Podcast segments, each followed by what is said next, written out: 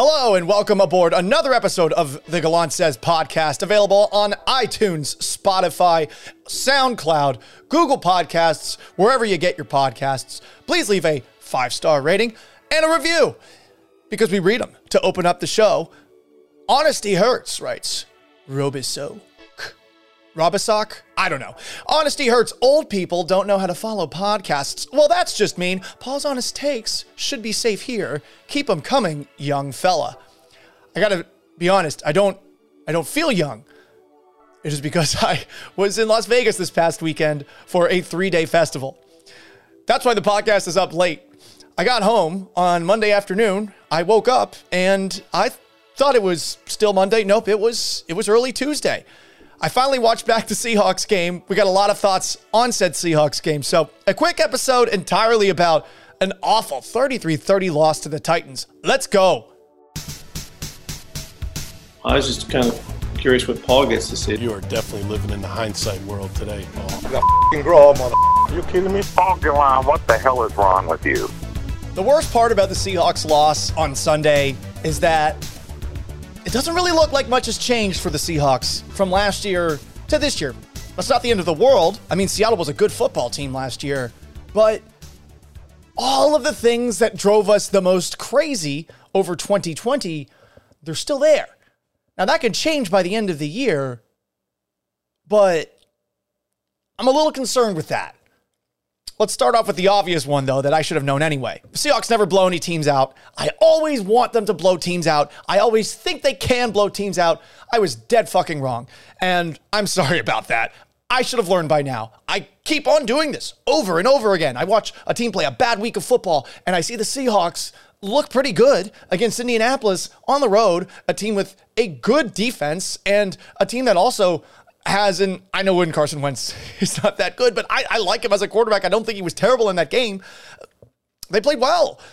So I thought after the, the way that Tennessee looked against Arizona, so sluggish, so gross, that there was a possibility that we'd see that again. And maybe at first you did, but as the game wore on, you started to see more and more of the things that killed the Seahawks season down the stretch last year. Let's start off with the offense. They're great at making big plays, right? I mean, once again, a 60 plus yard touchdown bomb to Tyler Lockett. Another bomb to Freddie Swain, who was wide open past the entire defense. And I'm sure that Russell Wilson is loving that. Big plays are back. I get to be the star of the show. I'm going to show all those people who have never voted me for MVP that I can be that guy. We all know that Russ is a bit of an egomaniac. Nothing wrong with that. Lots of quarterbacks, lots of basketball players are like that. I don't have any issue with it. But you do need to win. And Russell Wilson got back into the same I don't see things in front of me. I'm going to throw things down the field. And at the end of the game, the Seahawks offense couldn't move. The first half, they did pretty well. They definitely got some assists. Obviously, the missed tackle on the Tyler Lockett deep throw downfield. You also had, I thought, some excellent field position. I thought everyone saw that after Alton Robinson set. Where did he go to college, by the way? Syracuse. That's right. Alton Robinson set the Seahawks up with the short field.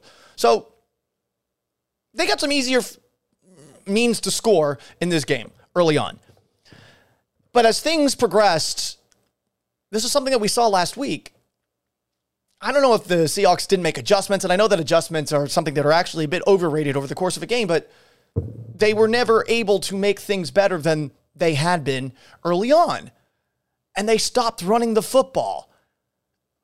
And as I said a little earlier, a couple of examples of the Seahawks deciding, and Russ specifically, not going for things that were probably in front of him. There's a third and three play where he throws it deep to DK Metcalf. DK needs to come down with some of these in traffic eventually, and DK wasn't able to. The defender made a nice play there, but maybe there's going to be something that's over the middle of the field. Maybe one of your tight ends is going to be open. The last drive of the game, first down, second down, he's, he's bombing it deep down the left sideline, and he's overthrowing it too, and Seattle's at their own 10. Then on third and long, Russ is trying to evade the rush, and he almost Dan Orlovsky'd his way into the end zone for a game ending safety. I mean, he ran really far back there. That was just not a smart play. And then all of a sudden, the Seahawks have to punt with no room from the one yard line. So you have the bunch formation. You're going to get a good return. And Tennessee had the ball already essentially in field goal position as soon as that last drive of the game began. So I like the concept of what Shane Waldron can be with these jet sweeps. Uh, Freddie Swain only got one of those. And I guess more of a commitment to running the football in a way that a lot more resembles that of San Francisco and Los Angeles. Like, I like those concepts. But you have to take what's available and you have to have a focus on taking what's available. And that was a cons- a serious focus for the Seahawks throughout training camp. And then this game happens, and you're like, what the fuck was the point of training camp? You got away from the good habits that it seemed like you had instilled in yourself. And if it's happening after one game, I mean, that, that's not good. If you have a new routine in life, you got to commit to it and you have to make it a part of your day to day life. This is the same thing I would imagine for Russell Wilson in terms of going through his progressions. So that's the offense. 13 carries for Chris Carson. That's it.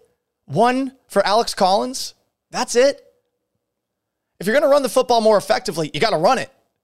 It can't just be Russell Wilson scrambles. And you can't have what you continuously have here with this Hawks offense. At the end of the game, a drop back to pass versus handoff split where it's almost two to one. Defensively, they made the play, the strip sack that set Seattle up with a short field, but it didn't do much. My biggest concern last week was that the Indianapolis Colts were actually able to run the football fairly effectively against the Seahawks in the first half. But as the game sort of got out of hand, they couldn't stick with it. Well, since this game never got so out of hand, Tennessee just stuck with the run. And the big thing with a guy like Derrick Henry is he's sort of like a batting, battering ram. Over the course of a game, he's going to wear down a defense, especially if the offense isn't helping the defense out and the defense is just sitting on the field taking blow after blow after blow after blow. Henry will eventually get his. This is something that he has proven, and that is why he is so damn good at the end of the year. December, when teams are absolutely worn out, Derrick Henry, the blazing mule that he is, is a guy that is going to continue to just give you that workman like I'm a plow kind of effort. And when he gets going, when he gets into the open field, all right, his zero to 60 might not be the fastest, but once he's at 60, you're not going to take him down as you saw in that touchdown that he had down the left sideline. So that's just Derrick Henry, right? One of the best running backs in the NFL. But Ryan Tannehill, who I don't think is a great quarterback, but has proven that even to me, who used to think he sucked, he's at the very least above average. He picked you apart. And he picked you apart in a way that reminds me a whole lot of the way that Jared Goff used to with the Los Angeles Rams. There's something about Seattle's defensive scheme that I don't know is fixable. Now, conceptually, if you got three guys playing in deep coverage, you got your two corners, you got your safety.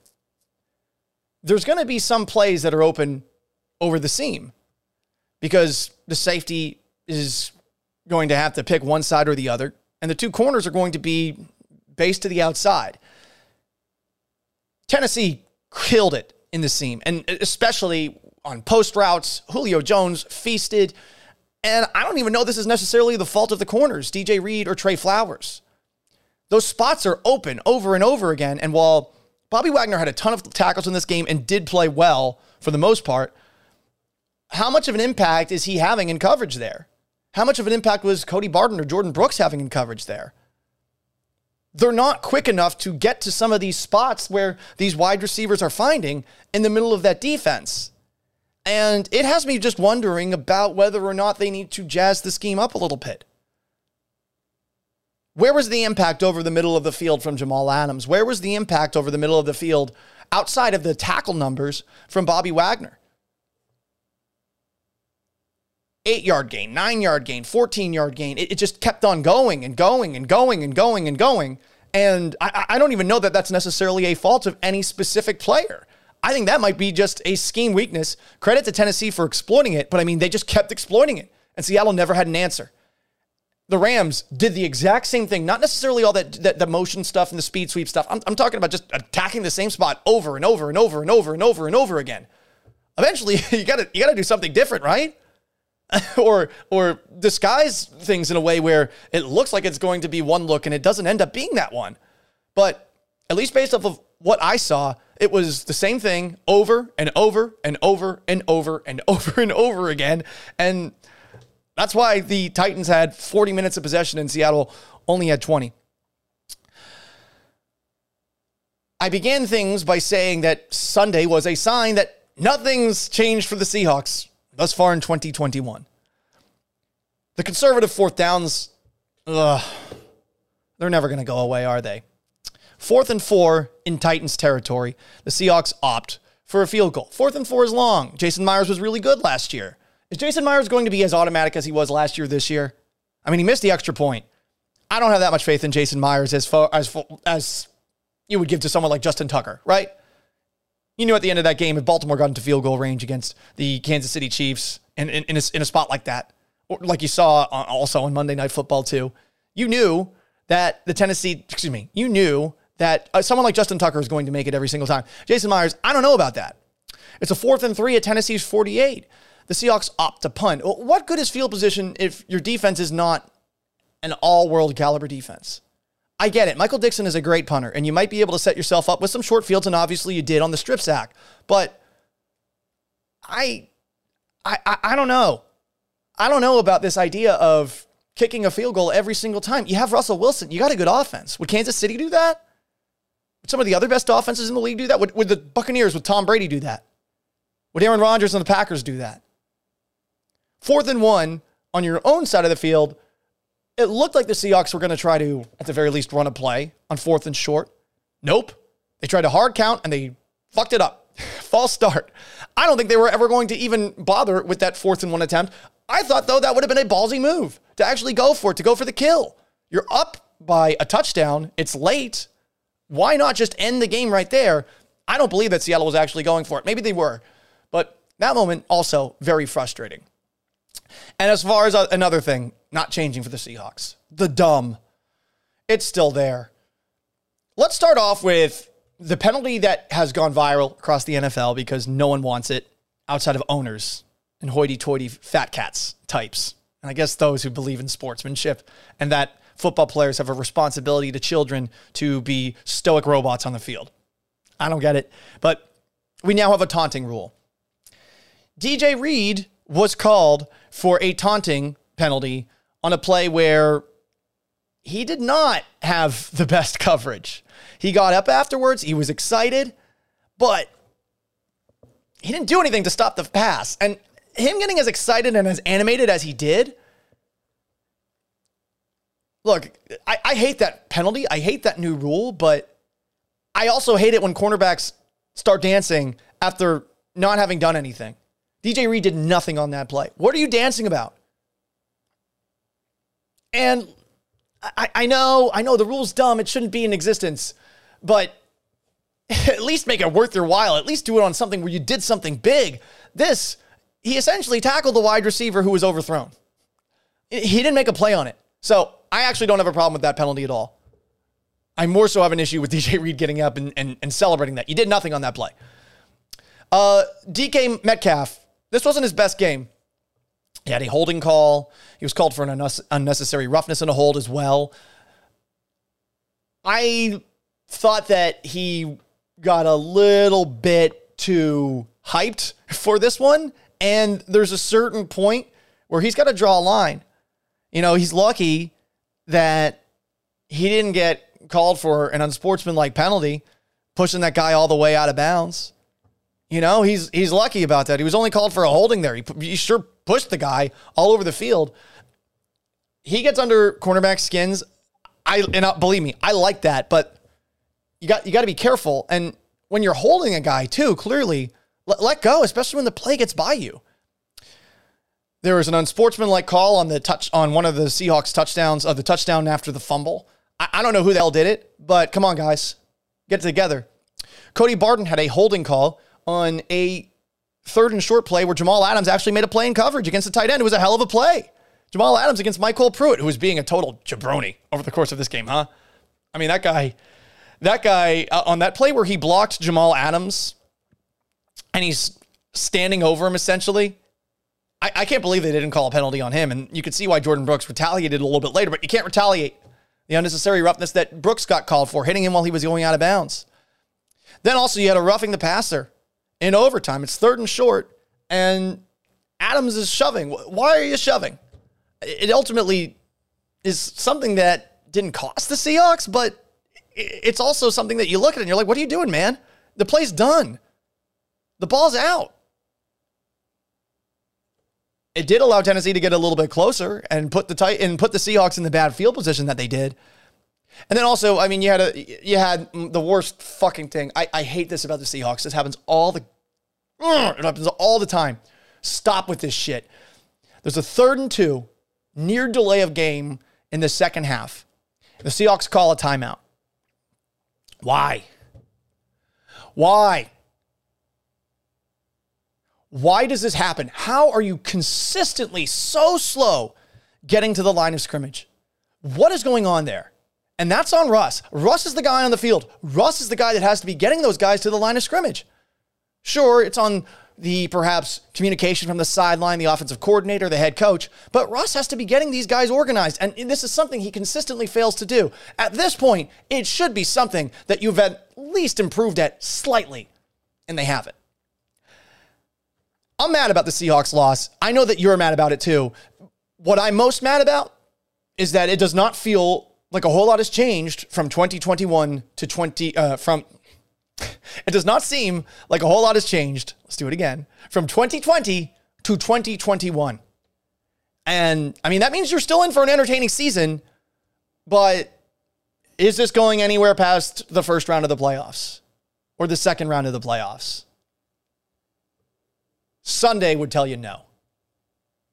Big thanks to everybody who tuned into this week's edition, excuse me, this Tuesday's edition of the Gallant Says podcast. Yes, another quickie. I apologize. I went too hard in Las Vegas. You can subscribe to this bad boy on iTunes or on Spotify or on Google Podcasts, also on SoundCloud. You can also do it on YouTube, youtube.com slash Paul Gallant, and watch the bags under my eyes get wider and wider as I get more and more frustrated about the way that the Seahawks played down the stretch. So long, farewell. You'll have another podcast available on Friday.